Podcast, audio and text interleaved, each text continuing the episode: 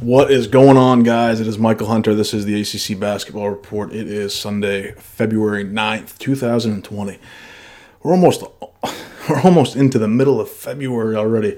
You know, five weeks until Selection Sunday, uh, and then it's all going to be gone until next October, November. So, um, uh, you know, another great day of hoops in, in the ACC yesterday. Um, you know, close games, good finishes. I I think you know we're not seeing the the consistency from some of the teams that we'd like to but at the very least the games are competitive and and aren't blowouts. So uh, we are fortunate enough for that. Did not do well on my wagers yesterday but um, i have a great show for you guys today. Uh, louisville assistant coach and former wake forest head coach dino gaudio joined me today. Uh, i am psyched about this interview. Dino is straight class all the way. Just a just a tremendous guy to to kind of sit down and talk to and have a discussion about. You know, Skip Prosser to talk about Louisville, to talk about the state of college basketball. We even talked about Teddy Valentine in this episode, and uh, you know, I asked him specifically what kind of guy Teddy Valentine is. Is that is that persona that we all see on television? Is that the real Ted Valentine? So we're going to get into that a little bit as well. Um, Power rankings will be out later today, possibly tomorrow. Uh, so look for that, accbasketballreport.com. Any questions, comments, concerns, accbasketballreport at gmail.com. And of course, follow me at Twitter at accbr1.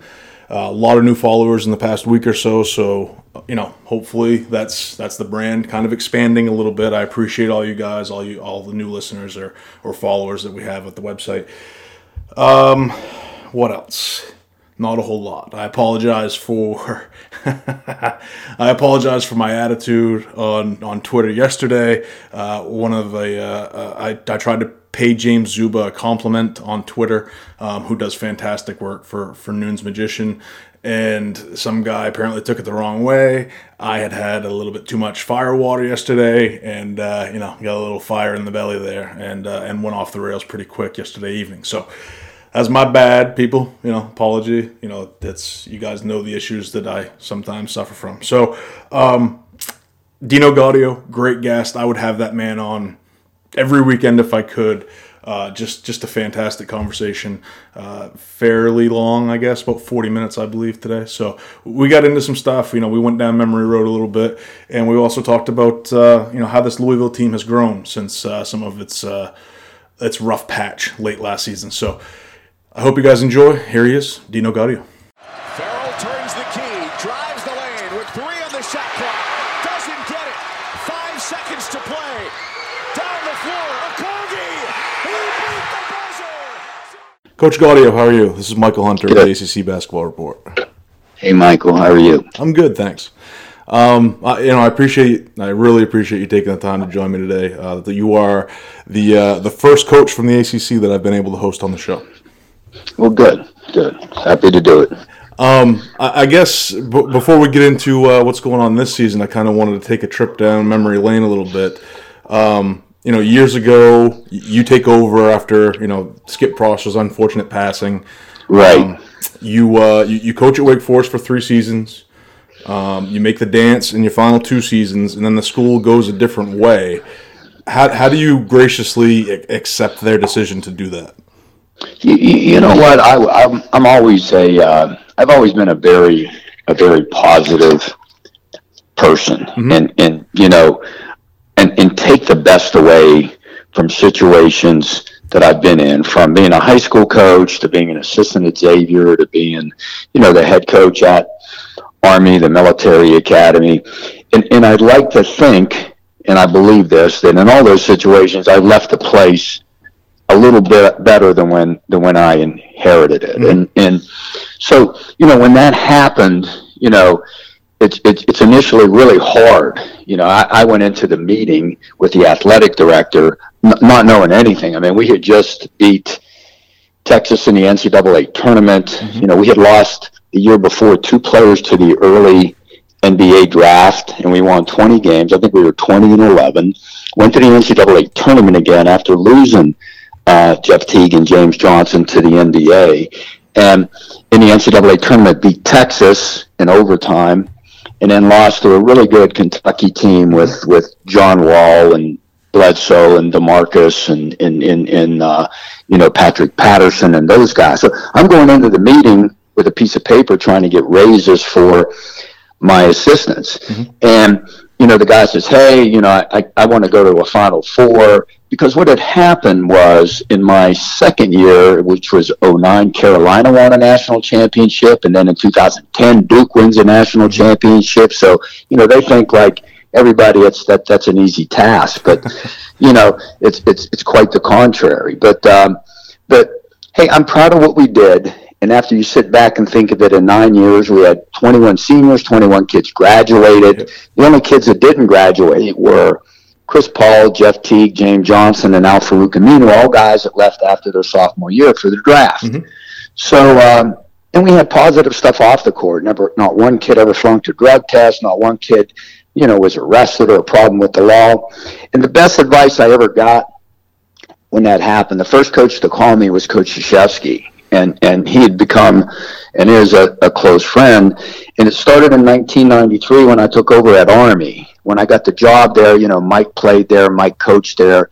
I, you know, I would call and get counsel for him on recruiting and stuff. And he said, Dino, listen, just just be positive. Thank them you're proud of what you did and move forward. And you know, Michael, that that's been good for me for everywhere I've been, and and uh, I think as the years have passed and since I've left. I think other people are now seeing, you know, the kind of job that I was lucky I had good players and good assistants that we did there.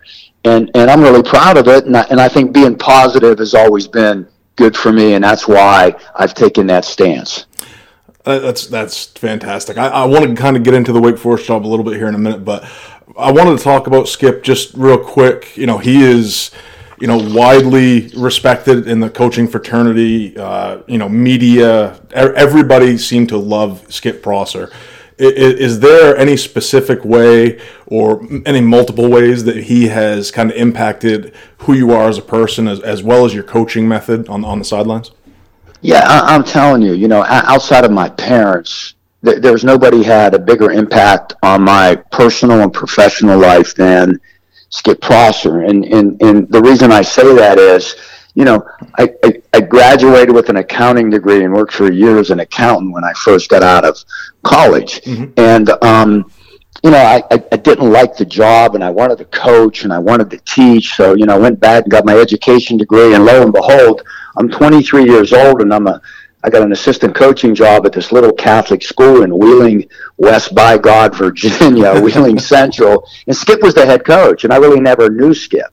So I, I, was 23 years old, and he was the head coach at the high school, and there were just two of us. I was the JV coach, and he taught me so much about teaching and what makes a good teacher, and and and what it meant to be uh, uh, impactful in the classroom. And so many of those things, like I said, I, w- I was really, you know, he molded me at, at a young age. And then, you know, we were best friends for 27 years. He was godfather to my youngest daughter. I was best man in his wedding.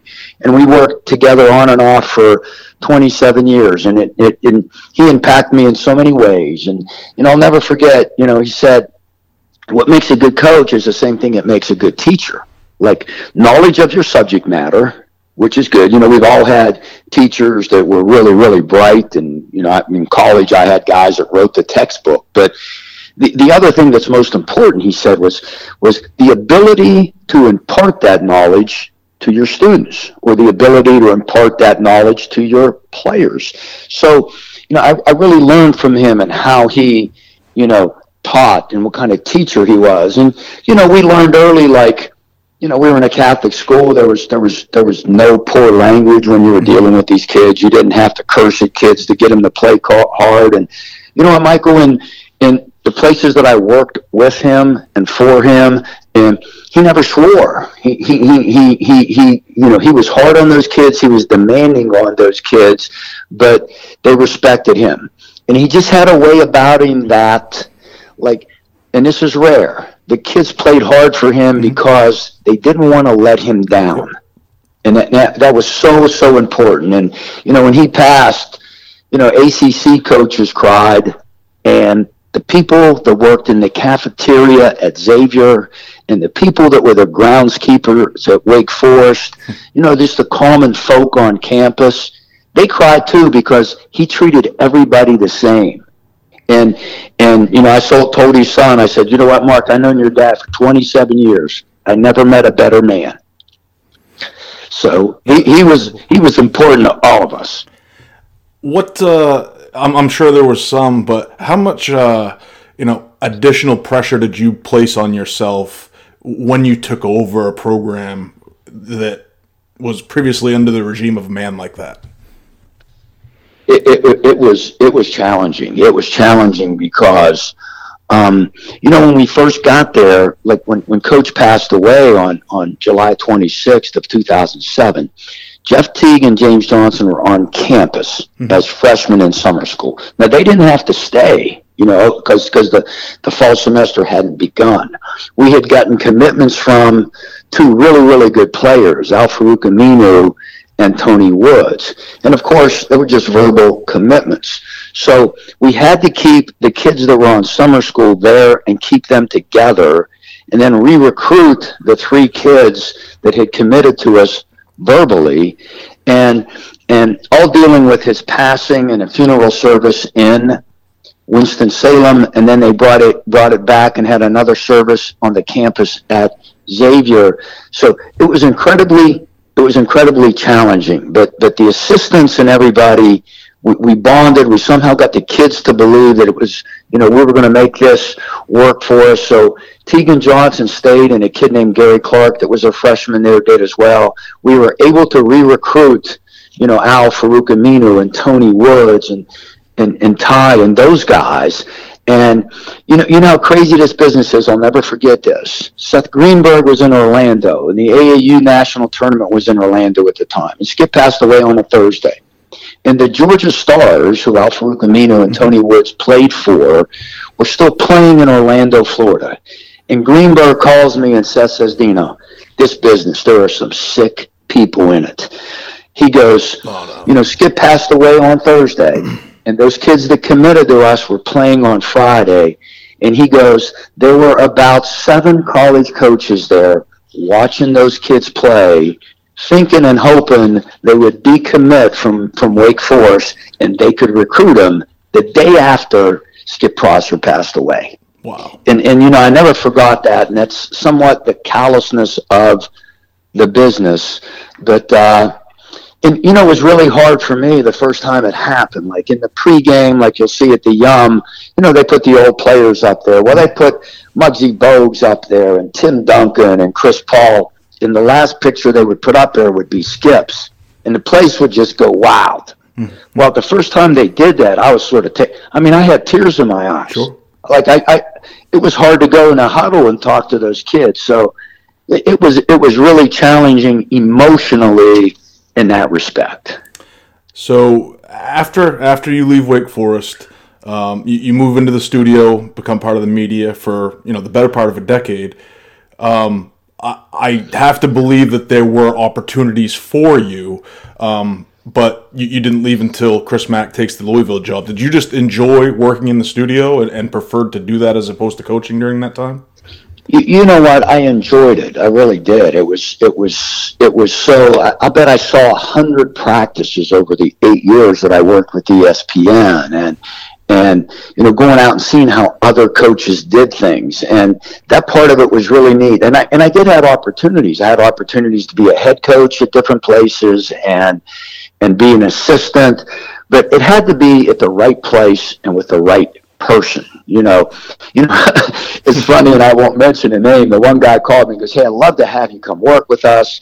You know, I, I can pay you well, and this is the thing." And and he says to me, he goes, "Dino, you know, this business is a tough business." He goes, and uh, you know, are you able at times to maybe look the other way? and I went and I said no, I'm not your guy for the job. You know what I mean? Like he's telling me, like, hey, we might do things a little shady here. Can you can you look the other way? No, no, I can't. So it it had to be with the right guy and the right person. And uh, and and you know when when it Chris and I talked when this opportunity presented itself, it was like, hey, I'm being with somebody that I know is going to do it the right way. Mm-hmm. I think we have mutual respect for one another. And I got Michael, I got like one more run in me. You know what I mean? Sure. I'm getting up there in age, so I'm like, hey, you can win, and I don't know if we ever will. You can win a national championship at Louisville. You can go to the Final Four. So that's what made it so appealing for me to come back. You know, to be on the sidelines again, working with somebody that I have great respect for and and and uh, we've we've worked together before, and at a place where basketball is important, and you have a chance to do great things, and uh, that that's what made it so enticing. And you know, I'm really happy with the decision that I made. What uh, what's it like working with a, a young up and coming coach like Luke Murray, who, whose father is you know a, a superstar in, in Bill Murray? Um, Luke is, is killing it on the recruiting trail um, by all aspects and accounts. Seems to be a really good young coach. What's uh, what's it like having Luke on staff as well as his father be around the program? Yeah, you know what? Like like Luke really tries hard to like, and he's done a great job of it, make a name for himself. Mm-hmm. You know what I mean? I, he he never mentions his dad. He never he never you know talks of you know. I I think he's his own man, and he wants to be he wants to be that. Now, when his dad comes, and I'll share a funny story with you. When his dad comes, we all sort of embrace him and know who he was. But I'm going to tell you something. Luke Murray is as good a young coach as there is in a country. He's a terrific recruiter. He has a great presence on the practice floor. The kids respect him. He's going to be a terrific head coach. And the other one down the other end, Mike Pegues, mm-hmm. I'm telling you, he's a rising star. He he he works with our big guys. It, you know, a lot of people might not know. Mike scored two thousand over two thousand points at Delaware. at Delaware. Mike Brey was his head coach. He he's another terrific terrific young coach. And don't be surprised in the next year or two, those guys are running their own programs somewhere. But you know, I'm blessed, and, and, and I think Chris Mack would say the same thing. We we got two terrific young coaches. They're going to be terrific head coaches one day. Both have their own style, and both have their uh, uh, their recruiting bases and stuff. And you know, it's really good for me, Michael, from being out for so many years. Mm-hmm. Like I defer to those two guys when it comes to recruiting. Like my first year, and you know, I got my feet under me now. Like you guys tell me where to go and who I need to see. You know what I mean? Because I, I, was doing the college game when I was an analyst for ESPN, and I worked some camps in the summer and, and, and made contacts with some of the coaches. And but I I'd been out for eight years. But uh, no, th- those guys are wonderful, wonderful to work with. Yeah, I, I remember Pegues um, when I was when I was a, uh, college student. I went to uh, the University of Maine initially and uh, he used to light up Maine when he was at, when he was at Delaware. So yeah. I, am familiar with his work for sure. Um, he, he, he's he's he's he's really good. And then let me get this in real quick. Like Bill comes, Luke's dad comes to practice one day, and and I'm on the baseline and we're coaching. He comes by and he got this little white box. So we're practicing. He comes by. He goes, uh, Dino. I go, yeah, Bill. He goes, you want a piece of fudge? I go, no, coach. I go, no, Bill, I'm fine. He goes, no, no, no. He goes, you got to get it. He goes, I got, I got this up in New York. It's really good. I go, no, Bill, I'm good. He goes, I'm not leaving till you eat it. Like practice is going on. He's on the baseline. I go, okay, hurry up, give it to me before Mack sees. But uh, he, he, he's great to be around and stuff. And uh, when he comes, you know, it's uh, the kids. The kids enjoy him as, as, as you know and everybody know, wonderful personality, but yeah, uh, sure. a really good man. Um, moving into uh, this season at Louisville, um, you guys pick up you know a big win yesterday against Virginia. Um, a little bit of drama at the end, but uh, your guys stepped up. That rivalry in the past couple years has has kind of been underrated, I think, by some fans. It always seems to be dramatic. Always seems to come down to the wire as a part of that rivalry, what is what is the week of you know you guys playing Virginia? Is there any additional preparation? Is it is it crazier in the auditorium? What, what's that rivalry like for you guys?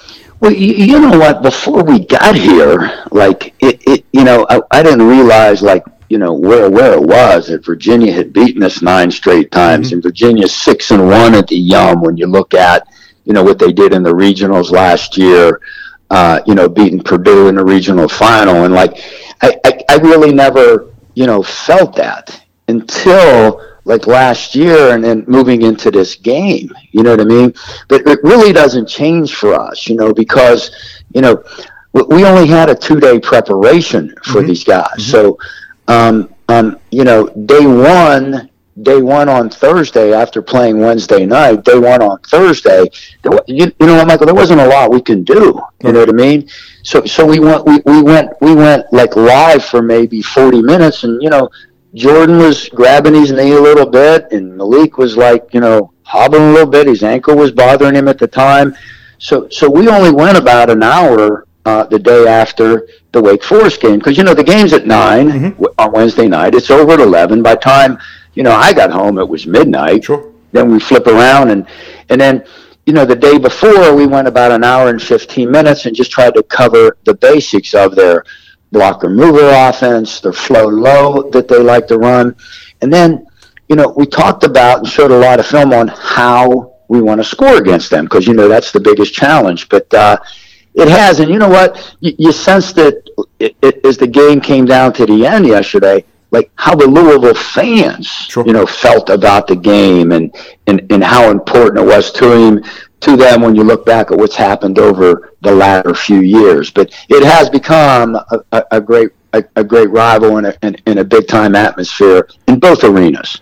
How uh, you know I'm, I'm I'm interested to get into the schedule a little bit. I am very outspoken against some of the scheduling practices in these conferences. The ACC has gotten away from the the Saturday, Monday, Sunday, Tuesday type turnarounds, but you're seeing it a lot in the Big 12 this year specifically. Um, you know, some games are tipping, you know, about 50 hours after their previous game over the weekend what, what what impact does that have on you as coaches as well as your players in regards to health, uh, quality of play, travel, things like that? How does that impact you guys? Well, it, it does. You got to be smart. Like, there's nothing more important in our game than when you're dealing with young people, like fresh minds and fresh legs. Mm-hmm. You know what I mean? Mm-hmm. That that's the challenge. Like, there's so many things we wanted to cover for Virginia. You know, we could practice for two and a half hours, and as coaches, you can say, hey, I feel good because I covered and I checked all the the boxes. Mm-hmm. But what does that do for your kids? Like, where are they mentally, and where are they most importantly physically? Like, they got to have fresh legs to play the game. So that that's a delicate balancing act. And as we all know, TV and money rules the world. Sure. Like like these games at nine o'clock, like you know, last week, you know, we tipped off at, at Boston College at nine. The game's over 11, 11, 10 you know, kids shower and, and, and Chris does media and we get to the airport at a little after midnight and uh, we got food on the bus for him. We get on the plane. We landed at Louisville at 3:10 a.m. You know, by the time I got home, and I'm sure the kids too, it's 3:30, 20 to 4. I fell asleep at 4:30 and got up at 7:30 and got in the office and got ready. And those kids, are, for us, that's that's our job. Sure. For those kids, you got to find a way to keep them fresh. And I, there's no question, it impacts the play. It impacts like, you know, where they are mentally. You know, Michael, like emotions drain energy. Sure. Like whether they're good emotions or bad. Like like when you know, we beat Duke at Cameron. Those are those are great emotions, but I'm telling you, it, it drains you. Sure. When we lost to Duke last year, hmm. you know, and th- th- those negative emotions drain sure. you. So somehow you have to try to keep those kids fresh, upbeat, mentally ready for the next challenge. And uh, there's no question those late starts and quick turnarounds. And you know we're going to have one here in a pr- pretty soon too, because we got Carolina on a Saturday and I don't even know what time the game is. Like last week, they didn't have it, whether it was six o'clock or eight o'clock, and then we got to fly to Tallahassee Sunday and play Florida State Monday night. So that that's that's going to be difficult. Um, uh, you know, you bring up the Duke game from last year. Um, you guys kind of unexpected success early on last season. I think one of the more uh, unexpected teams to to come up in the first few months of the season. Then you guys hit that juggernaut, you know, a tough loss at Duke, 23 points, 10 minutes. We all know the story. Yep. Um, you know, you guys then drop a close game to Clemson and kind of struggle the rest of the season and are, and are outed in the first round of the tournament. What did that experience, how has that experience impacted this year's team and, and how have you guys grown? You know, we, we talked a lot about, you know, sort of the, the, the motto for the season and it's, it's, it's finished, like finish games. Mm-hmm. You know what I mean? We didn't, we didn't do that last year. You know, we, we were up big against Duke and, and we let it slip through our fingers and we were up in Tallahassee, uh, against Florida State and we, we didn't finish the game.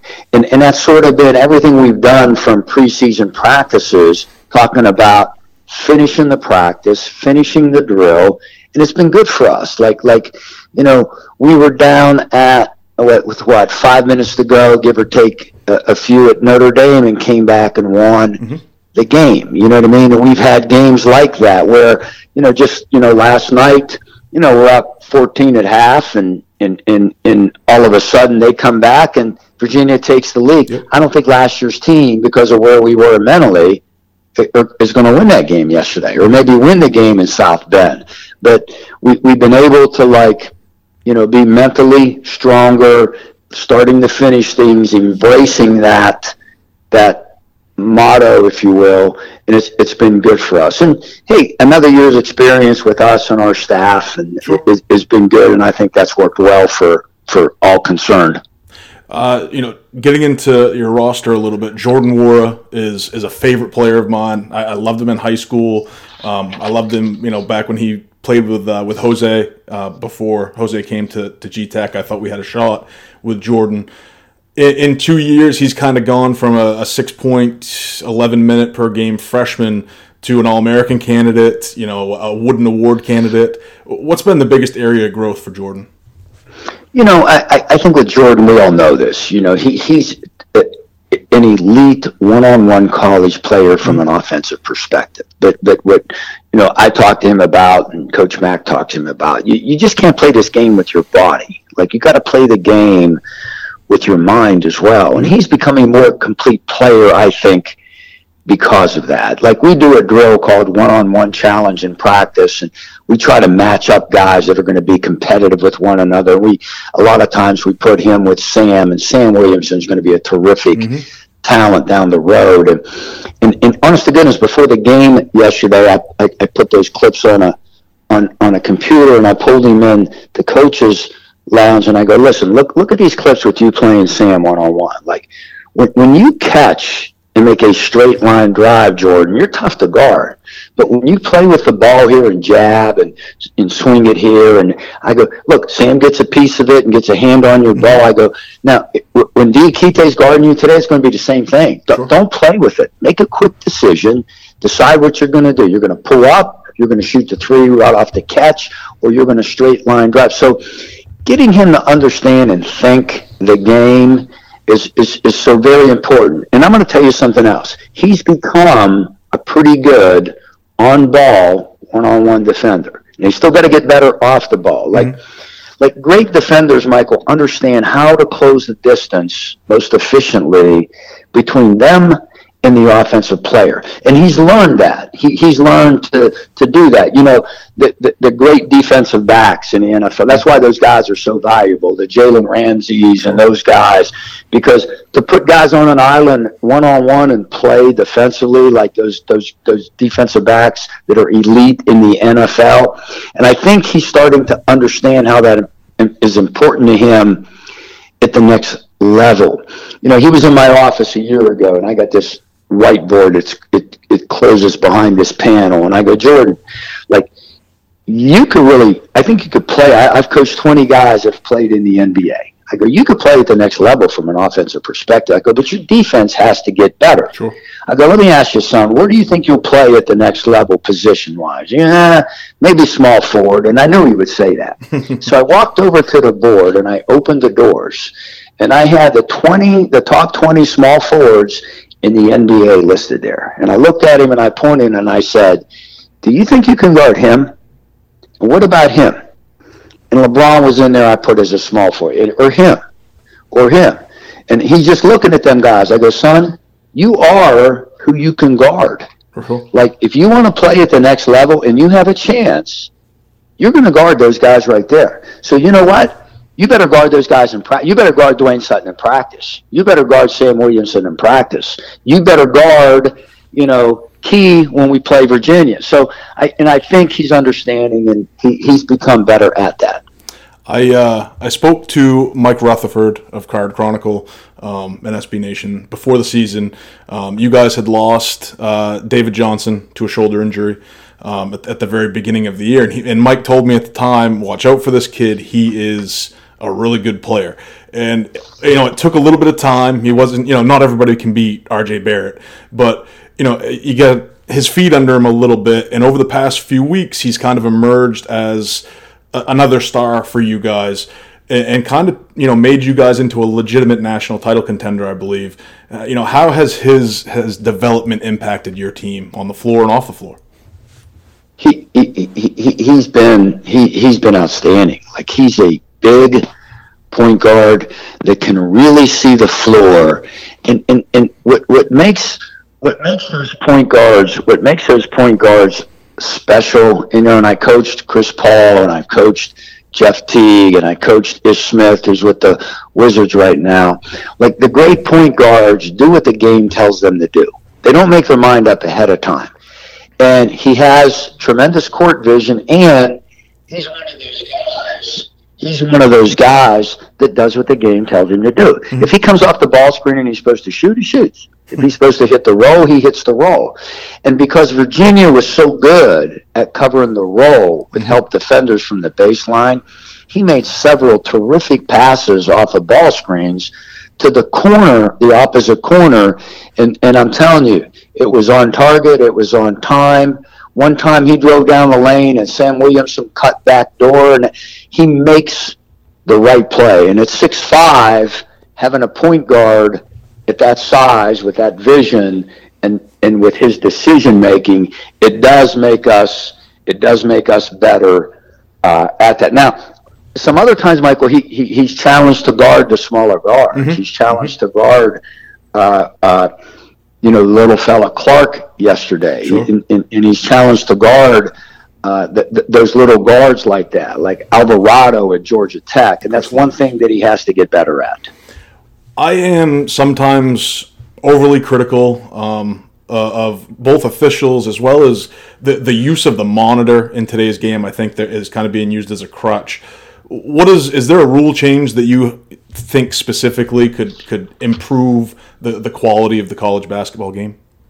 You, you know what? For for me, I, I don't know if there's one thing that just jumps out at me. I, I think one thing that would help us, and when, when when I was still at ESPN, and I actually did two NIT games the year before I came here for for with Louisville at, at the um, like we experimented with the quarters, and I love that. Mm-hmm. And, and, and it makes the game faster. And what I mean by faster, the length of time, like you know, at the start of the second quarter, the one-on-one goes back to zero. You're playing at, at, you know, we played NC State with 11 plus minutes to go in the, in the first half. They're in the bonus. Yeah. yeah. And, I was talking to Jeff Walz, our ladies coach, who's, who's, who's a dear friend, and we get along. She's just, just great. And he goes, man, it's been great for our, our, our game. He goes, heck, some of our games are an hour and 15, hour and 20 minutes. He yeah. goes, it's, the game's faster, it's better.